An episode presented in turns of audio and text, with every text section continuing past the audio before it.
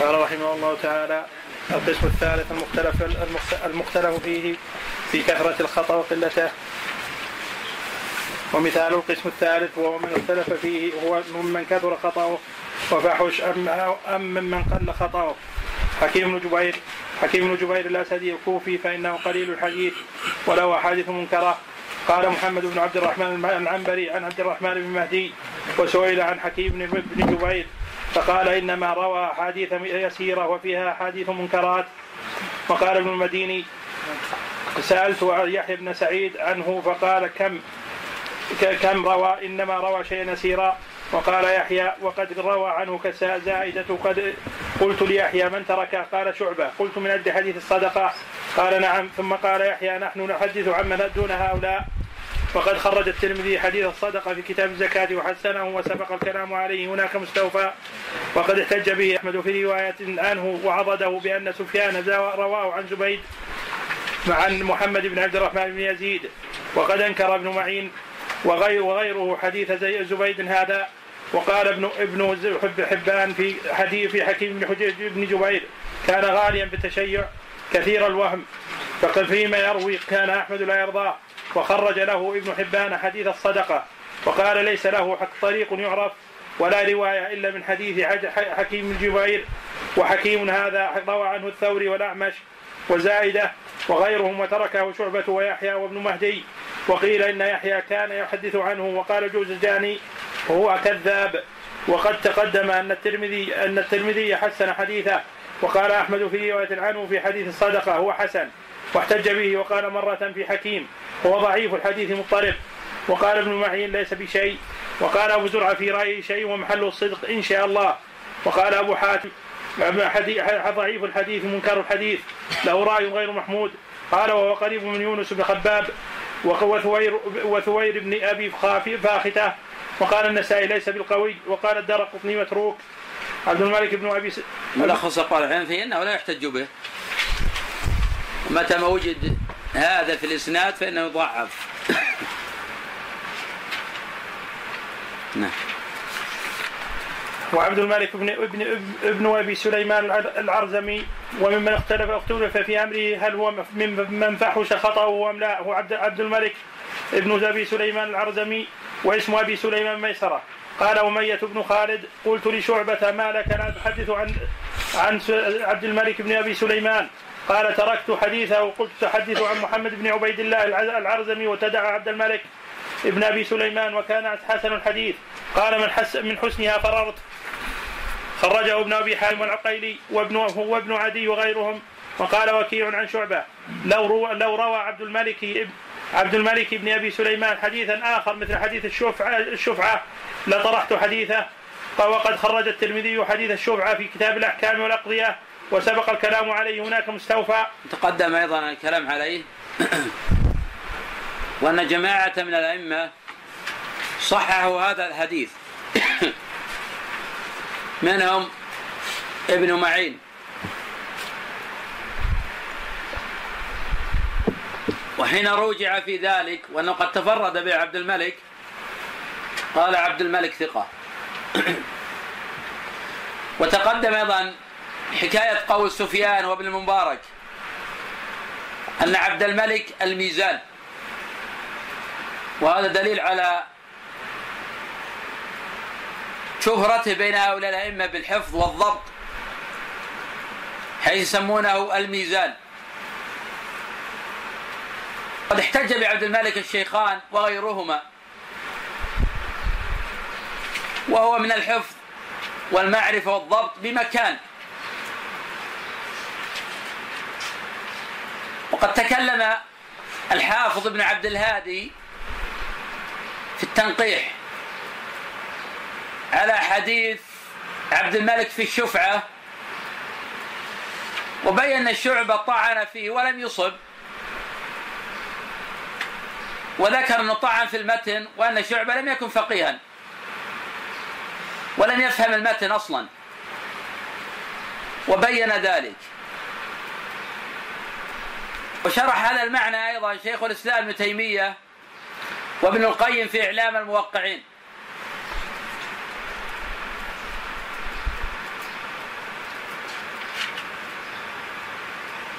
وذهب جماعة آخرون إلى تضعيف حديث عبد الملك في الشفعة. ولكن قال ابن عبد الهادي في التنقيح كل من ضعف إنما تبع شعبة. لم يكن ضعف اجتهادا.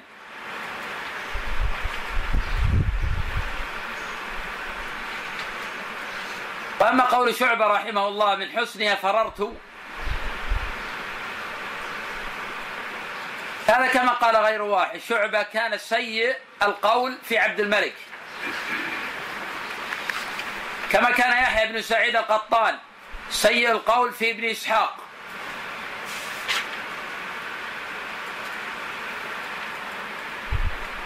وكما كان جماعة أساءوا القول في عكرمة مولى ابن عباس وضعفوه. وكما تكلم العقيلي في علي بن المديني وأورده في الضعفاء. وقد صاح به الحافظ الذهبي رحمه الله في الميزان. نعم.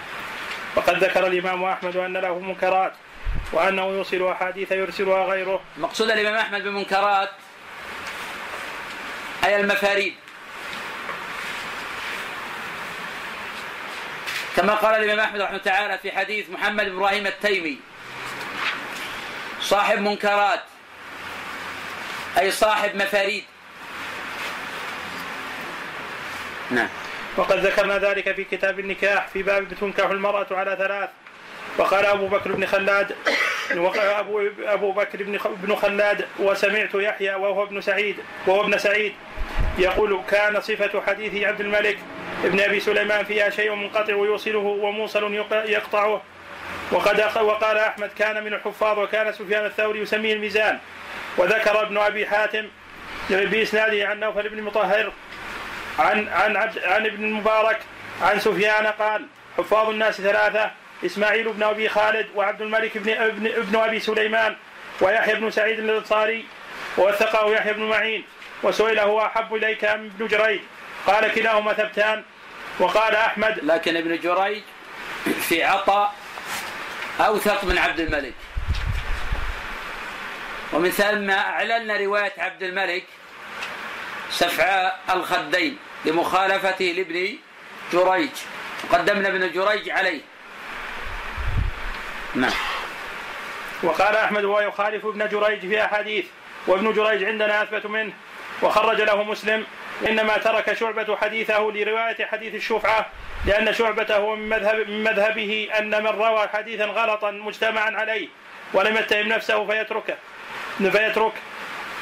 ترك حديثه وقد ذكرنا ذلك عنه فيما تقدم وروى نعيم بن حماد عن ابن مهدي عن شعبة أنه سئل عمن يستوجب الترك قال إذا أكثر عن المعروف عن المعروفين ما لا يعرف أو تمادى في غلط مجمع عليه فلم فلم يشكك نفسه فيه أو كذاب وسائر الناس فروي عنهم.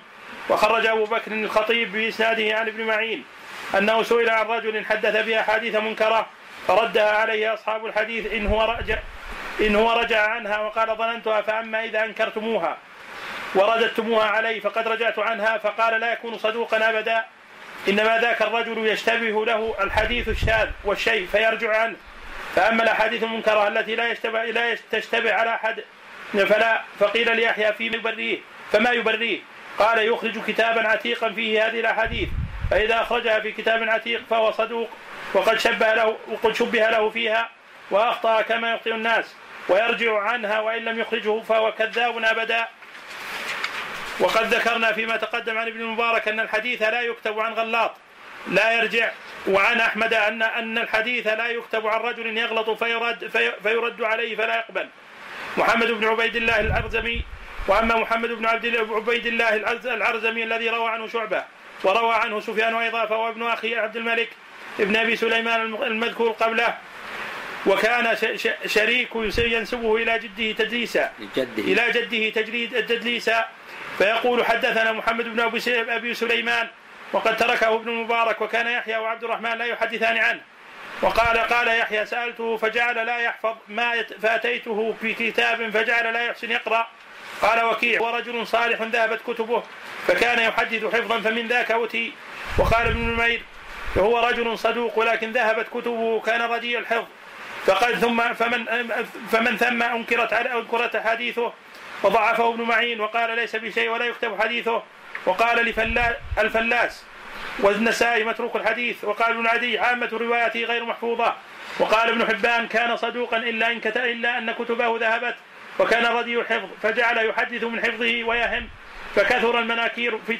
في رواياته وأبو الزبير المكي وأما أبو الزبير محمد بن مسلم بن تدرس المكي فإن شعبة ترك حديثه واعتل بأنه رآه لا يحسن يصلي وبأنه رآه يزن ويسترجح في الميزان في الوزن وبأن رجلا أغضبه فافترى عليه وهو حاضر. وهذا مما أيضا لم يوافق الأئمة شعبة عليه. فأبو الزبير محمد بن مسلم ابن تدرس المكي ثقة. كان من أحفظ الناس لحديث جابر. قد احتج به الإمام مسلم وأهل السنن. وعلق له البخاري. وأما ما ذكره عنه شعبة فهذا ليس بقادح. وشرح غير واحد من الحفاظ ما ذكره شعبة وتأولوا لأبي الزبير. مسألة الميزان. قال جماعة لعله زاد فيه لم ينقص. وأيضا لم يثبت هذا من وجه واضح وما هو المقصود. أما كان كون رآه لا يحسن أن يصلي فهذا قد استبعده غير واحد من الأئمة. فأن أبا الزبير كان من الملازمين لجابر والضابطين لحديثه وهديه وسمته. وخاصة أن أبا الزبير مكي. وكان أهل مكة من أحسن الناس اقتداء بصلاة النبي صلى الله عليه وسلم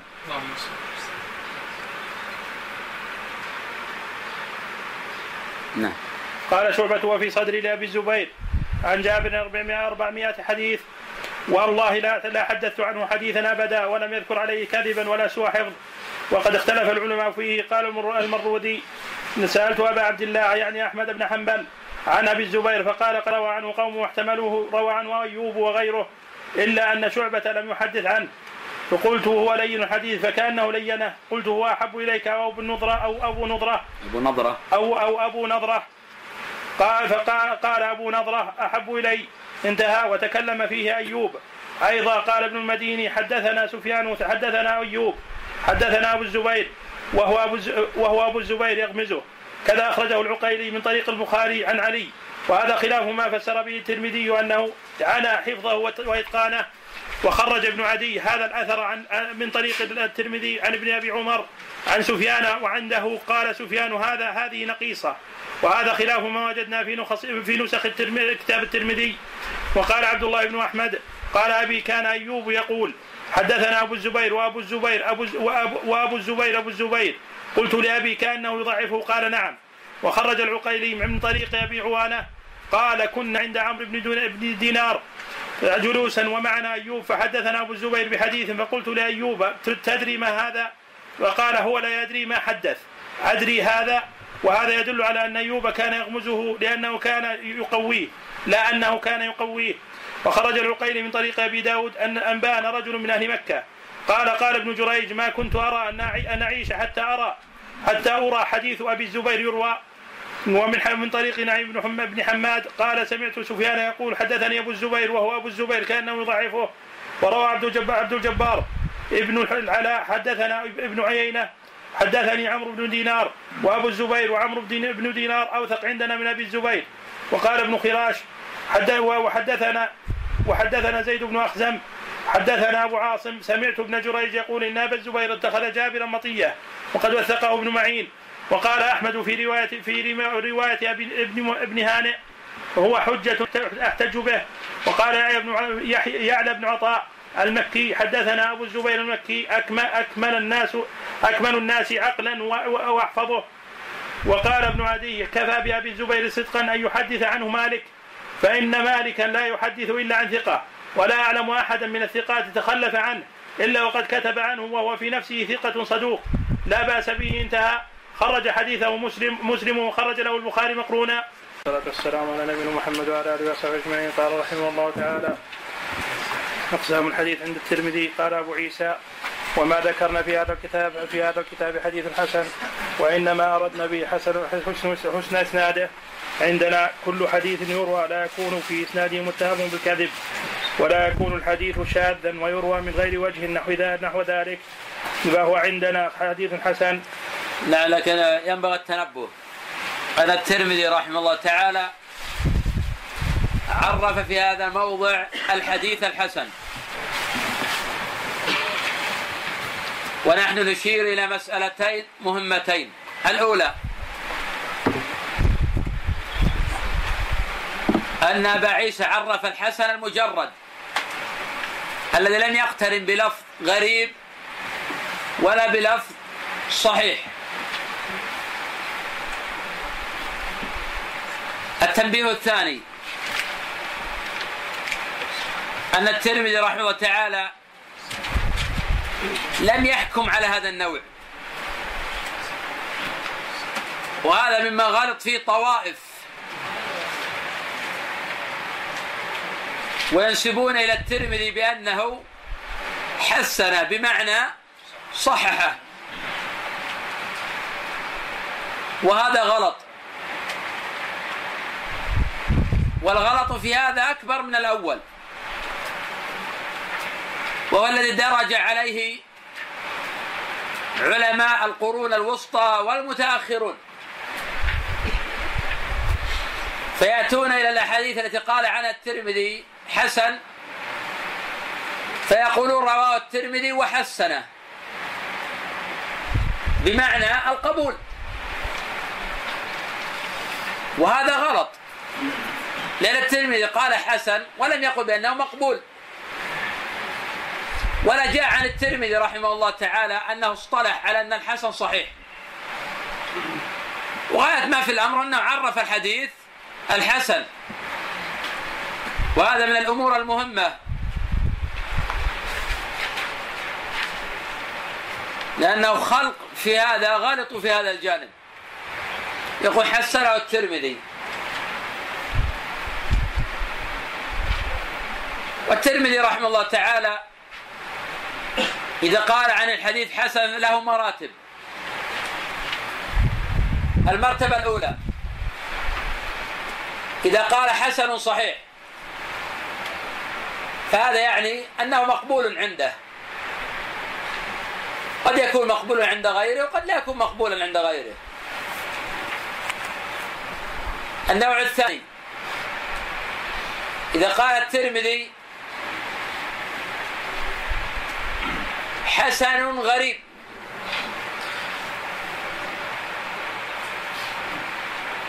فهذا اولا لا يدخل في التعريف الذي عرف به الحسن. لأن الترمذي يقول وهذا حديث حسن غير لا نعرف إلا من هذا الوجه.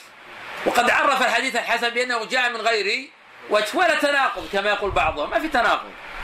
إنما الترمذي عرف الحديث الحسن إذا أفرده. وهذا النوع غالبا ما يكون ضعيفا. وهذا النوع غالبا ما يكون ضعيفا. الحالة الثالثة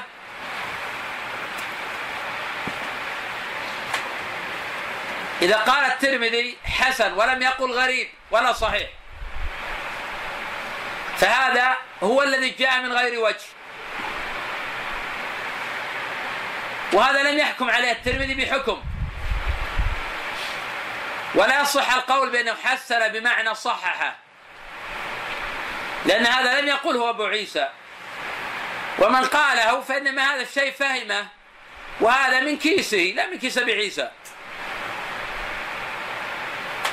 وهذا ينظر فيه. قد يكون مقبولا وقد يكون ضعيفا أيضا. ولا ننسب لأبي عيسى بأنه حسن بمعنى صححه إنما نخبر عنه بأنه قال عنه حديث حسن. بمعنى أنه قد روي من غير وجه ولم يكن في إسناده لا كذاب ولا متهم ولم يكن معلولا. فقط الترمذي عرف بهذا. أكثر من هذا ما في أكثر من هذا. نعم. وما ذكرنا في هذا الكتاب حديث غريب فإن أهل الحديث فإن أهل الحديث يستربون الحديث بمعاني رب رب حديث يكون غريبا لا يروى إلا من وجه واحد مثل ما حدث به محمد بن سليمان بن سلمة عن أبي العشراء عن أبيه عن قال قلت ذكر الترمذي أن الحديث الغريب أو أن العلماء يستغربون الحديث لعدة معاني. وذكر مثالا أولا هنا ما روى حماد بن سلمة عن أبي العشراء أبو العشرة العشرة هذا قيل اسمه أسامة. وقيل غير ذلك. قال البخاري رحمه الله تعالى في اسمه وفي سماعه نظر. وقد لينه البخاري رحمه الله وقال أحمد في حديثه عندي نظر. وقد أنكر غير واحد من الحفاظ حديثه. ومع كل هذا يقول ابن حجر في التقريب مجهول. وهذا غلط. أبو العشرة ليس بمجهول. أبو العشرة ضعيف. ولا يحتج بشيء من مروياته.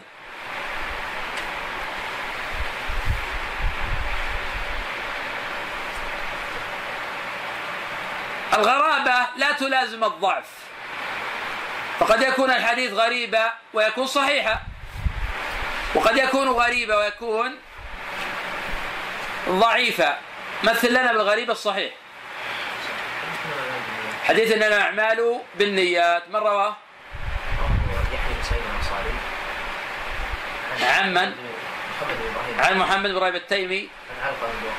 عن علقمة وقاص الليثي. قال سمعت عمر عن النبي صلى الله عليه وسلم. أحسنت. من خرجه؟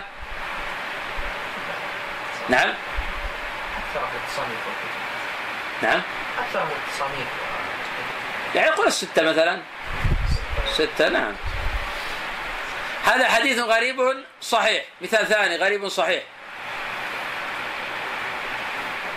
غريب صحيح. الحديث بعض الحديث العلاء بن عبد الرحمن عن ابيه يتفرد بها. وما اشترى ذاك الحاكم. في حديث في الصحيحين غريب وهو صحيح. صحيحين غريب وصحيح. هذا حديث متفق عليه غريب وصحيح. في حديث أيضا في الصحيح غريب وصحيح. ما ختم به البخاري شيخ حديث أبو هريرة كلمتان خفيفتان على اللسان. كلمتان الرحمن ثقيلتان في الميزان سبحان الله الرحمن سبحان الله العظيم. ما وجه الغرابة في هذا؟ هو أيضا أحد حديث فرد. غريب في هو حديث أبي هريرة طبعا الصحابي. نعم. والراوي عن أبي هريرة من هو؟ لا طيب على على أي أساس إذا قلت قيل؟ شيخنا يقول انه افتتح صحيحة عمر واختتموا بحديث أبي هريرة. جيد. طيب وجه الغرابة. كيف نفهم؟ الأخ قال غريب لأنه تفرد به كذا. أنت تقول في تفرد. جيد. التفرد من الصحابي ولا من من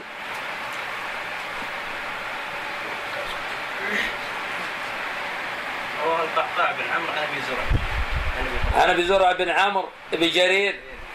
هذا وجه التفرد وجه الغرابة. جيد. في مثال ثالث. حديث عمرو بن الحارث عن ابي يونس عن ابي هريره والذي نفس محمد بن بيت. لا يسمع باحد من هذين صح مسلم طيب الحديث الرابع في الصحيحين.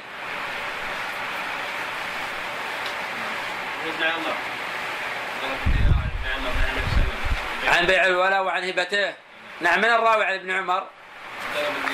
جيد. إذا أخذنا أمثلة الآن غريبة على الصحيح. نريد أمثلة غريبة على الضعيف. أمثلة غريبة على الضعيف. نحن أخذنا الصحيح. أمثلة غريبة على الضعيف. حديث عبد الرحمن بن مهرة عن الأعمش عن أبي الزبير عن جابر. يتمنى الصحة يوم القيامة لو قربوا بالمحارب ما وجه الغرابة؟ تفرد به عبد الرحمن بن مهرة الثقات ترويه عن عن طلح بن مصرف عن بن جيد. طيب ما في حديث غريب يكون ككل يعني غريب من حيث الإسناد ما في مخالفة. اللهم في تفرد فقط.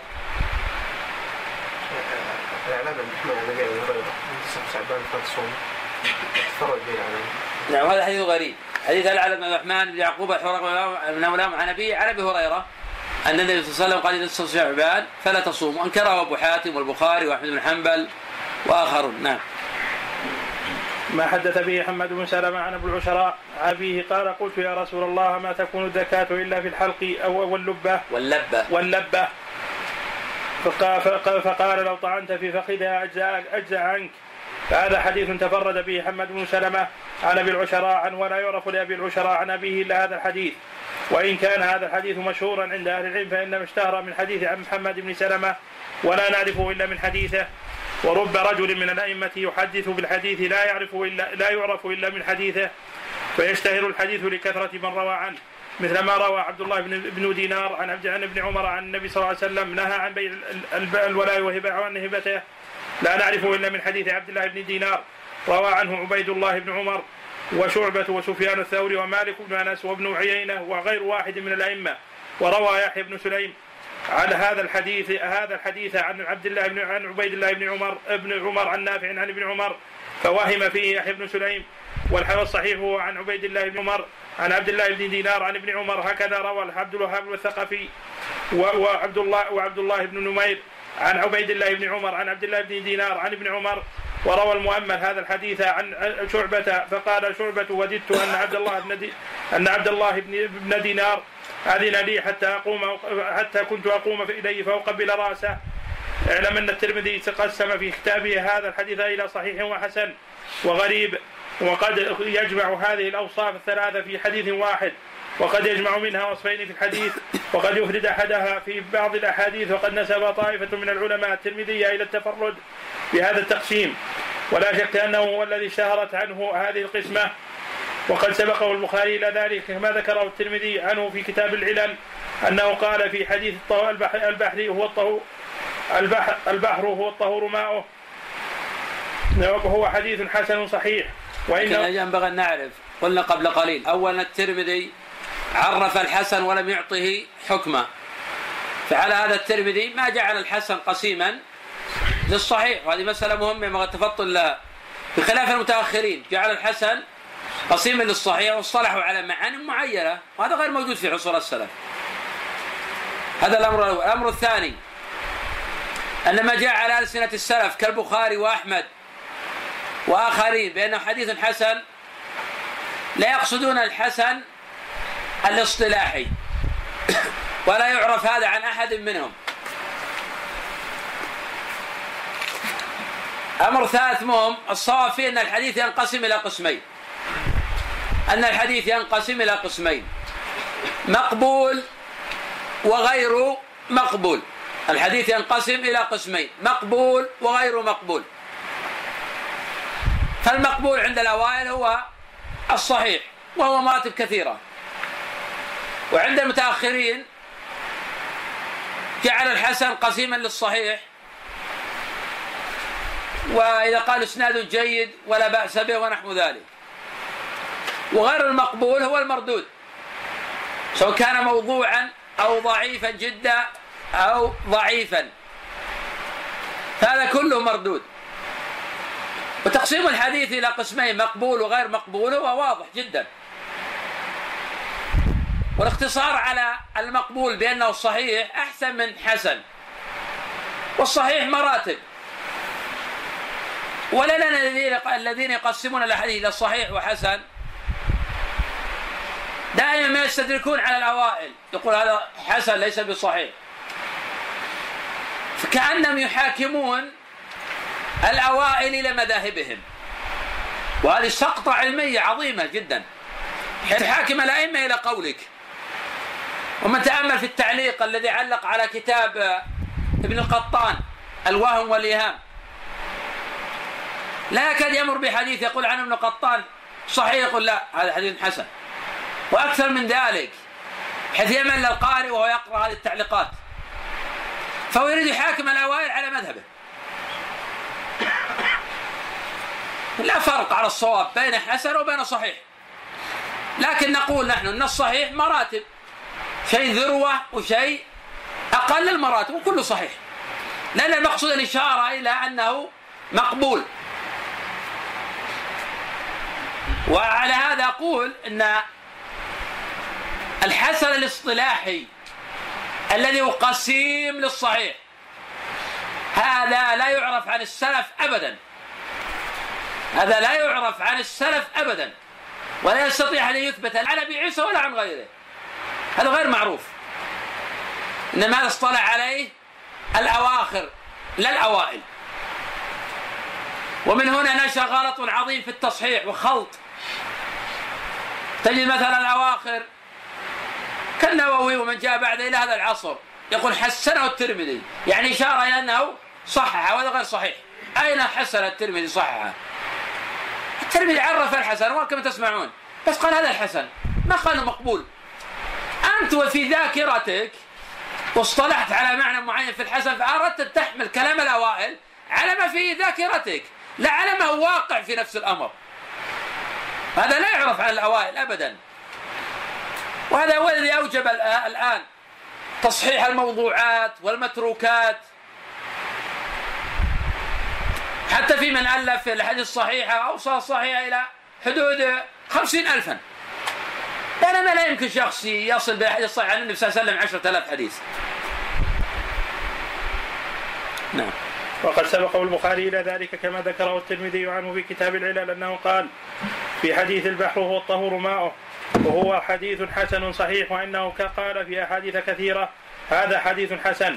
وكذلك ذكر ابن أبي حاتم عن أبيه أنه قال في حديث إبراهيم بن أبي شيبان عن يونس عن عن يونس بن بن ميسرة بن حلبس عن أبي إدريس عن عبد الله بن حوالة عن النبي صلى الله عليه وسلم تجندون أجنادا الحديث. تجندون؟ تجندون أجنادا. هذا حديث صحيح وهو حديث عبد الله بن حوالة خرجه الإمام أحمد في مسنده وأبو داود في سننه. وقد صححه جمع من الحفاظ. وهو من أعظم الأحاديث الواردة في فضائل أهل الشام. قد قال النبي صلى الله عليه وسلم في هذا الحديث فإنها خيرة الله من أرضه يجتبي إليها خيرته من عباده. نعم. هذا هو صحيح حسن غريب. وقد كان أحمد وغيره يقولون حديث حسن صح وأكثر ما كان الأئمة المتقدمون يقولون في الحديث أنه صحيح أو ضعيف ويقولون منكر وموضوع وباطل وكان الإمام أحمد يحتج بالحديث الضعيف الذي لم يرد خلافه ومراده بالعض الضعيف قريب من مراد الترمذي بالحسن. وقد فسر الترمذي ها هنا ها هنا مراده بالحسن وفسر مراده بالغريب. ولم يفسر معنى الصحيح ونحن, ونحن نذكر ما قيل في معنى الصحيح. أولا ثم نشرح ما ذكره الترمذي في معنى حسن الغريب إن شاء الله تعالى. والصحيح من الحديث ومعناه. أما الصحيح من الحديث وهو الحديث المحتج به فقد ذكر الشافعي رحمه الله تعالى شروطه بكلام جامع قال الربيع. قال الشافعي ولا تقوم الحجة بخبر الخاصة حتى يجمع أمورا منها أن يكون من حدث من حدث به ثقة في دينه معروفا بالصدق في حديثه عاقلا لما يحدث به عالما بما يحيل معاني الحديث من اللفظ أو أن يكون ممن يؤدي الحديث بحروفه كما سمعه ولا يحدث به على ما على المعنى لأنه إذا حدث على المعنى وهو غير عالم بما يحيل معناه لم يدري لعله يحيل الحلال إلى الحرام وإذا أدى بحروفه ما لم يبقى وإذا أدي بحروفه لم يبقى وجه يخاف فيه حالة الأحاديث. حافظا إن حدث من حفظه حافظا لكتابه. إن حدث من كتابه إذا إذا شرك أهل الحفظ في أهل الحفظ أهل الحفظ حديث وافق حديثهم. بريئا من أن يكون مدلسا يحدث عمن لقي ما لم يسمع منه أو يحدث عن النبي صلى الله عليه وسلم بما يحدث ثقاته بخلافه ويكون هكذا من من فوقه. ممن حدثه حتى ينتهي بالحديث موصولا إلى النبي صلى الله عليه وسلم أو إلى أو إلى من انتهى به إلى دو إليه دونه لأن كل واحد مثبت لمن حدثه. هذا تقدم شيء كثير من هذا القبيل. بدأنا أولا بشرح شروط الحديث الصحيح وهي كم؟ خمسة. خمسة ما هي؟ يكون متصلا بنقل عدل الضابط عن مثله عن مثله. أن يسلم من الشذوذ ولا ليس من الشذوذ من العلة. وتشرحنا معنى ضابط ما معنى ضابط؟ تام الضبط ما معنى الضبط؟ وهو ما تحدث عنه الآن هو تحدث عنه وهو بمناسبة هذا ذكرنا هذا. نعم. ضبط نوعان. الضبط نوعان. ضبط صدري ضبط صدر ضبط وضبط كتاب. ضبط صدري أن يكون حافظا. ضبط الصدر يكون حافظا. ضبط الكتابة أن- أن يعرف خطه وأن يعرف أن يعرف خطه ويعي ما كتب ما كتبه. طيب متى نقبل هذا ومتى نقبل هذا؟ ضبط- الصدري إذا كان حافظا قليل الخطأ. يعني لا يغلب عليه الخطأ والوهم ما في متى نقبله طيب؟ نقول إذا كان ثقة وإذا كان صدوق إذا كان ثقة طبعا الصدق هو الثقة.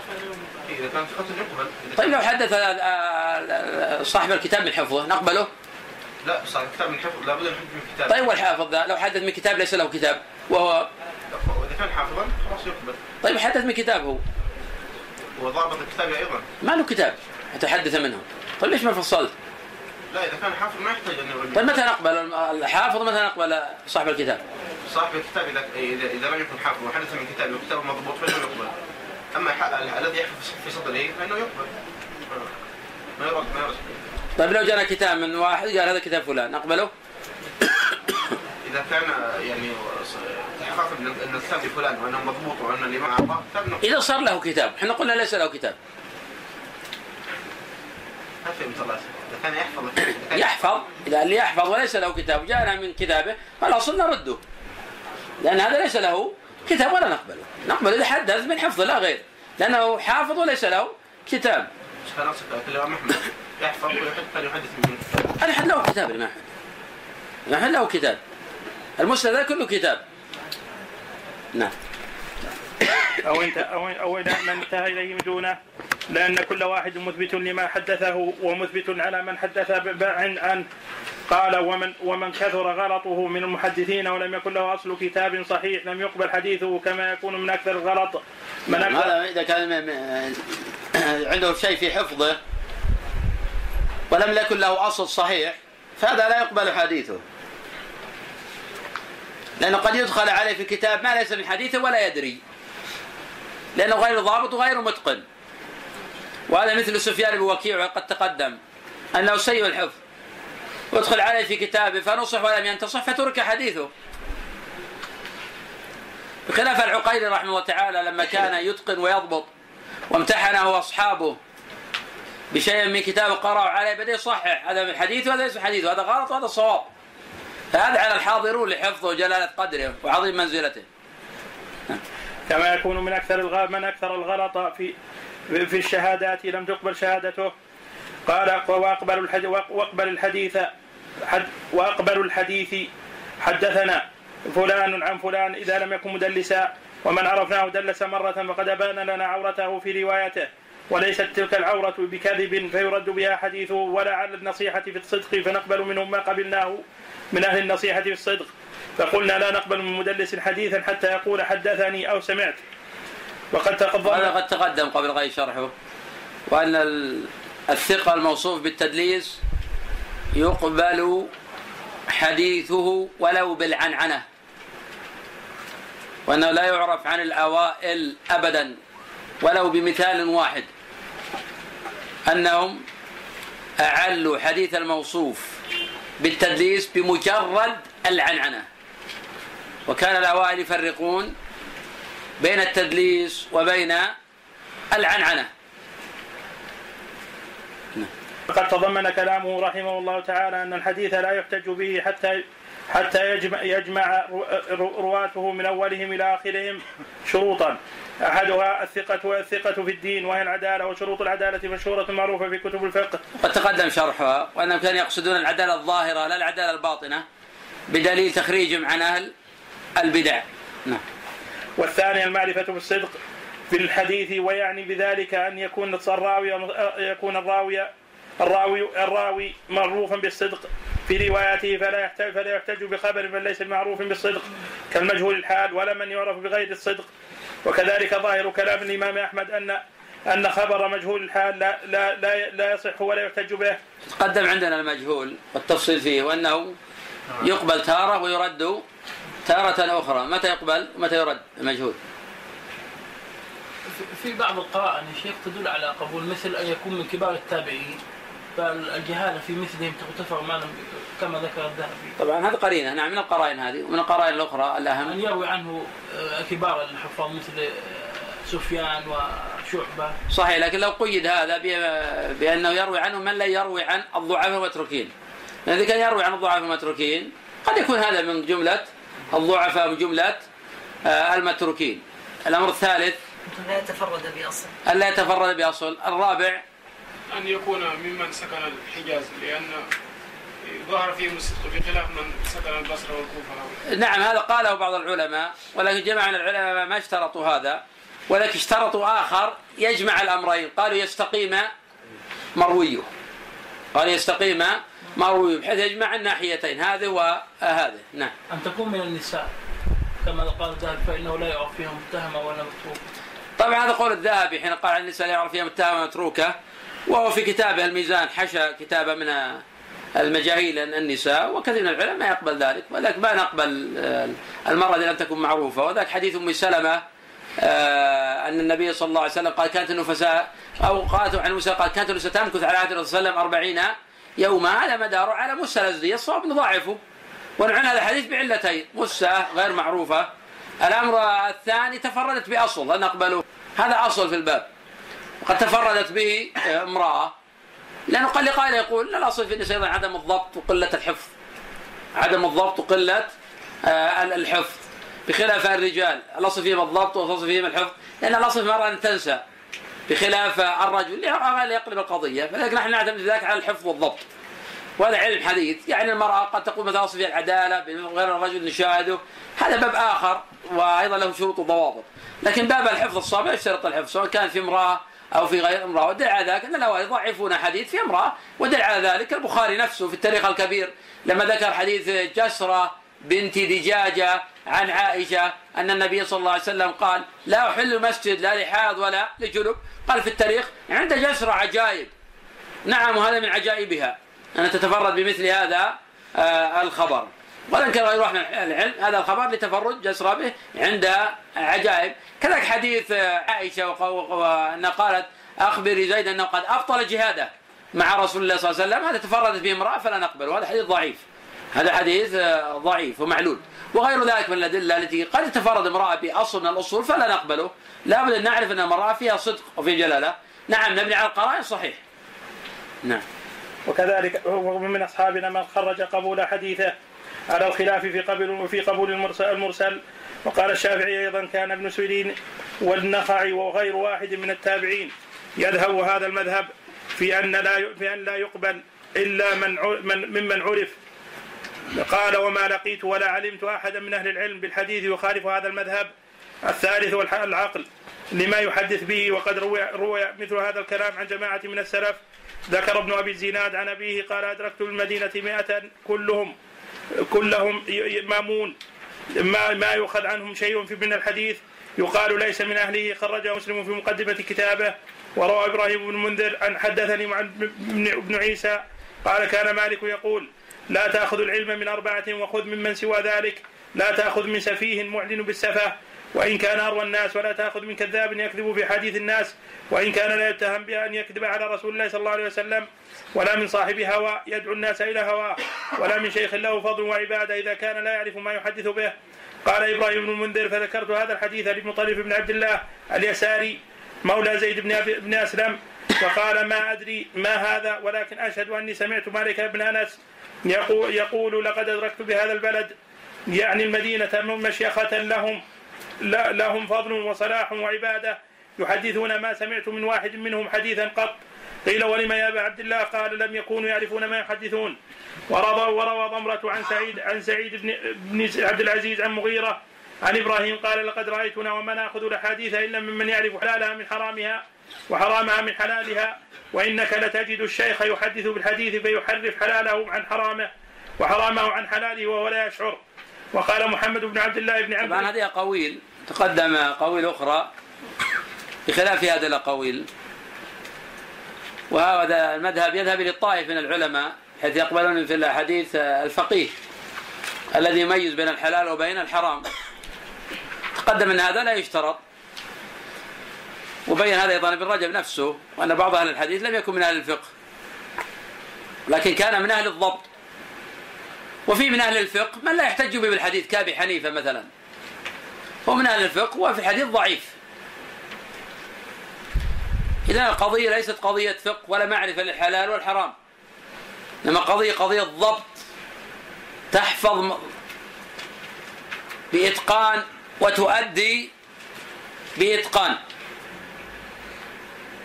كذلك القضية ليست قضية تدين كما قال أبو حاتم رحمه الله تعالى إنا لنطعن في الرجال لعلهم قد حطوا رحالا في الجنة منذ مئتي عام. هذا الناس يتداولون حتى النساء تعرف أن ابن لهيعة ضعيف. ورجل تقي صالح. ويتداولون في الجانب الآخر فلان ثقة كعبيد الله بن موسى العبسي ورجل مبتدع ضال منحرف. كان الإمام أحمد وهو لا يلعن أحد كان يلعنه. وهم رجال الستة. قضية قضية ضبط وحفظ وإتقان. نعم. وقال محمد بن عبد بن عبد الله بن عمار الحافظ الموصلي وقد سئل عن علي بن غراب بن بن غراب فقال كان صاحب حديث بصيرا به فقيل له أليس هو قال إنه كان يتشيع. ولست بتارك الحديث رواية عن رجل صاحب حديث يبصر الحديث بعد لا يكون كذوبا للتشيع أو للقدر ولست براو عن رجل لا يبصر الحديث ولا يعقله ولو كان أفضل من فتح يعني الموصلي وحكى الترمذي في علل في علله عن البخاري قال كل من لا يعرف صحيح الحديث من من سقيمه لا لا أحدث عنه وسمى منهم زمعة ابن صالح وأيوب بن عتبة. معنى زمعة بن صالح صدوق في حفظه شيء مختلف فيه زمعة بن صالح. لم يتفق العلماء على تضعيفه. نعم. وحكى الحاكم هذا المذهب عن مالك وأبي حنيفة وحكى عن أكثر أهل الحديث الاحتجاج بحديث من لا يعرف ما يحدث من لا يعرف ما يحدث به ولا يحفظه. الحمد لله رب العالمين والصلاة والسلام على نبينا محمد وعلى آله وصحبه أجمعين. قال رحمه الله تعالى: السادس أن لا يكون مدلس مدلسا فمن كان مدلسا يحدث عن من رآه بما لم يسمعه منه فإنه لا يقبل منه حديثه حتى يصرح بالسماع ممن روى عنه وهذا الذي ذكره الشافعي. قد حكاه يعقوب بن شيبة عن يحيى بن معين وقال الشاذكوني من أراد التدين بالحديث فلا يأخذ من فلا يأخذ من الأعمش ولا عن قتادة إلا ما قال سمعناه وقال البرديجي تقدم عندنا تبين هذا أنه ليس قصده آه، تعليل الحديث بالعنعنة. انما يريدون من ذلك التثبت لأن هؤلاء يدلسون. فإذا ثبت تدليسهم لم يقبل حديثهم. قدم أكثر من مرة بأن العنعنة ليست تدليسا. نعم. وقال البرديجي لا يحتج من حديث لا يحتج من حديث حميد حميد إلا ما قال حدثنا أنس ولا يعتبر ولا ولم يعتبر الشافعي أن يتكرر التدليس من التدليس من الراوي ولا أن يغلب عليه على حديثه بل اعتبر ثبوت بل اعتبر ثبوت تدليسه ولو بمرة واحدة واعتبر غيره من أهل الحديث أن يغلب التدليس على على حديث, حديث الرجل وقالوا إذا غلب عليه التدليس فلم يقبل حديثه حتى يقول حدثنا وهذا قول المديني. نعم وتقدم أيضا ما عرف عن الأوائل أنهم يعلون حديث الموصوف بالتدليس بالعنعنة. وهذه تصانيفهم موجودة وكتبهم مطبوعة لا يعرف عن أحد منهم أنه عل حديث الموصوف بالتدليس بالعنعنة.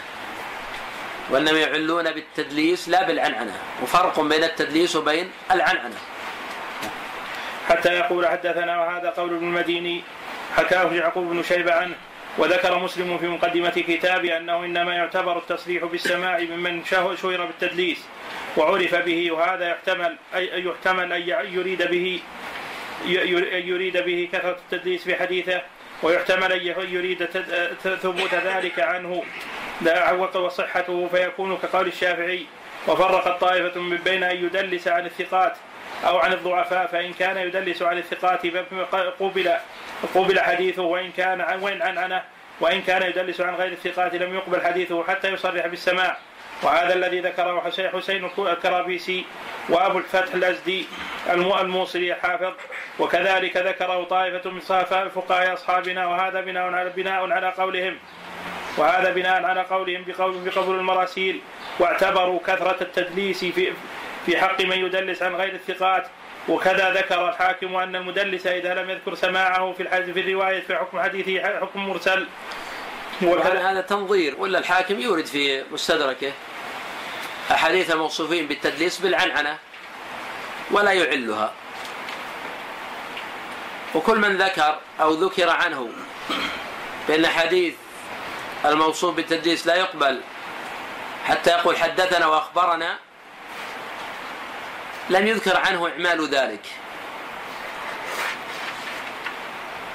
هذا يفيد أحد أمرين. إنما أنهم يقصدون من غلب عليه التدليس أو يقصدون بالعنعنة التدليس. بمعنى أنه دلس لا أنه عنعن. وذلك بعض الأحيان يكون العنعنة من تصرفات الرواة. بدليل تجد الحديث في المسند من طريق ابن إسحاق عن الزهري قال عن الزهري ثم تجد مثلا عند غيره قال حدثنا الزهري. هذا لأنه تصرفات الرواة. نعم. وكذلك أشار إليه أبو بكر الصيرفي أبو بكر الصيرفي في شرح رسالة الشافعي. وأما الإمام أحمد فتوقف في المسألة في المسألة قال أبو داود سمعت أحمد سئل عن الرجل يعرف, يعرف بالتدليس في الحديث. يحتج فيما قال في لم يقل فيما لم يقل فيه حدثني أو سمعت قال لا أدري. وأما من يدلس من يدلس عمن لم يره. فكيف حكم حديثه حكم المرسل. وقد سبق ذكره ومتى صرح بالسماع. أو قال حدثنا أو انبانا فهو حجة. وزعم الطبري من الشافعية أنه لا يحتج بقول المدلس أن أنبأنا لأنه قد يكون اجازته وهذا ضعيف. فإن مثله يتطرق فإن مثله يتطرق إلى قوله حدثنا أيضا فإن ذلك جائز عند كثير من العلماء في الإجازة كما سبق. ثم إن ثم إن الإجازة والمناولة تصح الرواية بهما على ما تقدم. فيحتج بحديث من حدث بهما حينئذ وأيضا فقد تستعمل حدثنا في الإرسال كما كان الحسن يقول حدثنا ابن عباس ويتأول أنه حدث أهل البصرة ولكن ولكن هذا استعمال النادر والحكم الغالب. وأما قول الشافعي إن التدليس ليس بكذب يرد به حديث صاحبه كله كله حديث حديث صاحبه كله. فهذا أيضا قول قول أحمد وغيره من الائمه وغيره من الأئمة. لأن قول المدلس عن حد عن فلان ليس بكذب عن منه وإنما فيه كتمان. من سمع منه عن عن فلان. لأنه يتأولون. المدلسون يتأولون. كما يتأول من يقول حدثني من أثق به وحدثني الثقة. كما يصنع ذلك الشافعي. وحدثني من أثق به ويقصد به إبراهيم بن محمد بن أبي يحيى وهو كذاب. ولكن الشافعي يثق فيه. وغيره لا يثق فيه. كما يصنع ذلك مالك في الموطأ حدثني ما يثق فيه. لو كان ثقة لا أبرزه. فلماذا يخفيه؟ ولكن هم يعتقدون ثقته ويخالفهم في ذلك غيره من الأئمة. فهذا يكون عن تأويل كذلك التدليس. ويسقط الرواية بناء على أنه يستيقن أو يغلب على ظنه أن هذا حديث من أحاديث شيخه. ولكنه ما سمع منه رواه عنه بواسطة الضعيف فيسقط الضعيف ويجعل الحديث عنه عن شيخه تأويلا بأن الضعيف هذا وإن كان آه، ضعيفا لكن إما أنه يحسن الظن به وإلا أنه يعتقد أن الشيخ قد قال هذا. وهذا من أحاديثه. ولكن لم يأتي يأتي ليلة من طريق الضعيف. فيتأول. وعلى كل إذا ثبت تدليس الراوي يرد هذا الحديث بعينه. ولا يرد حديثه مطلقا. نعم. وحكى الخطيب هذا القول عن هذا القول عن كثير من العلماء وعن بعضهم أنه كذب كذب يرد به حديث صاحبه ومن وممن قال إنه كذب حماد بن بن سلمة وأبو اسامه وقال شعبة واخو كذب وقال مر وقال مرة هو أشد من الزنا وروى رزق الله رزق الله ابن ابن موسى عن وكيع قال لا يحل تدليس الثوب فكيف يحل تدليس الحديث وهذا في التدليس من غير الثقات أشد. وقال أحمد بالتدليس أكرهه. قيل له قال شعبة هو كذب. قال أحمد لا قد دلس قوم.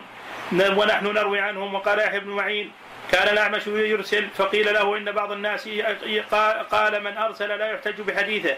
فقال الثوري إذا إذا لا يحتج بحديثه. فقال الثوري إذا لا يحتج بحديثه. وقد كان يدلس إنما سفيان أمير أمير أمير المؤمنين في الحديث انتهى. والتدليس مكروه عند الأكثرين لما فيه من الإيهام وهو عن الكذابين عن الكذابين أشد. وقد صرح طائفة من العلماء منهم مسلم مسلم في مقدمة كتابه بأن من روى عن غير ثقة وهو يعرف حاله ولم يبين ذلك لمن لا يعرفه أنه يكون آثما بذلك. يريدون أنه فعل محرم. انه أنه فعل محرم. فإسقاط من ليس بثقة من الحديث أقبح من الرواية عنه من غير تبيين حاله. ورخص في طائف التدليس طائفة قال يعقوب بن شيبة من رخص فيه فإنما رخص فيه عن ثقة سمع منه. وأما من دلس عن من لم يسمع منه فلم يرخص فيه. وكذلك إذا دلس عن غير ثقة كذا قال يعقوب. وقد كان الثوري وغيره يدلسون عن من لم يسمعوا منه أيضا. فلا يصح ما قال فلا يصح ما قال يعقوب. وقول الشافعي رحمه الله تعالى وأقبل الحديث حدثني فلان عن فلان. إذا لم يكن مدلسا مرا- مراده ان أن تقبل العنعنه عمن عرف عن منه أنه ليس بمدلس فان فإن الربيع نقل عنه أيضا قال في كلام الله لم يعرف التدليس في بلدنا ممن في من مضى ولا ممن أدركنا من أصحابنا إلا حديثا إلا حديثا. فإنه منهم فإن منهم من قبله اما لم تركه عليه كان خيرا له. وكان قول الرجل سمعت سمعت فلانا يقول سمعت فلانا وقوله حدثني فلان عن فلان. سواء عندهم لا يحدث واحد عن منهم عمن لقي إلا إلا ما سمع منه. فمن فمن عرفناه بهذا الطريق قبلنا منه. حدثني فلان عن فلان وإذا لم يكن مدلسا. وظاهر هذا أنه لا يقبل لا يقبل العنعنه إلا عمن عرف منه أنه لا يدلس ولا يحدث إلا عمن لقيه بما سمع منه. وهذا قريب من قول من قال إنه لا يقبل لا يقبل العنعنه إلا من من ثبت أنه لقيه. وفيه زيادة أخرى عليه وهي أنه اشترط أنه يع... أنه يعرف أنه لا يدل يعرف أنه لا يدلس عمن لقيه أيضا ولا يحدث إلا بما سمع. وقد فسره أبو بكر الصيرفي في في شرح الرسالة باشتراط ثبوت السماع لقبول العنعنة وأنه إذا علم السماع إذا علم السماع فهو على السماع حتى يعلم التدليس وإذا لم يعلم سمع أو لم يسمع وقف فإذا صح السماع فهو عليه حتى يعلم غيره. قال قال وهذا الذي قاله صحيح انتهى.